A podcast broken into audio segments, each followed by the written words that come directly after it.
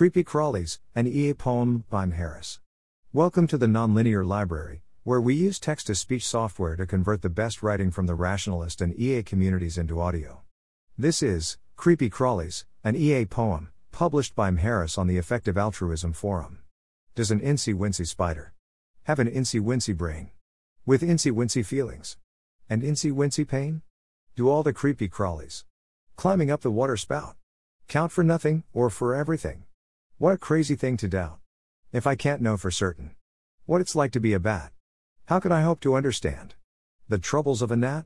If, though I know, I think, I am, I guess at what you are, then I must know my limits. Empathy can't go so far. Someday we'll have the answers. Or at least we'll know much more. And, in the meantime, muddle on.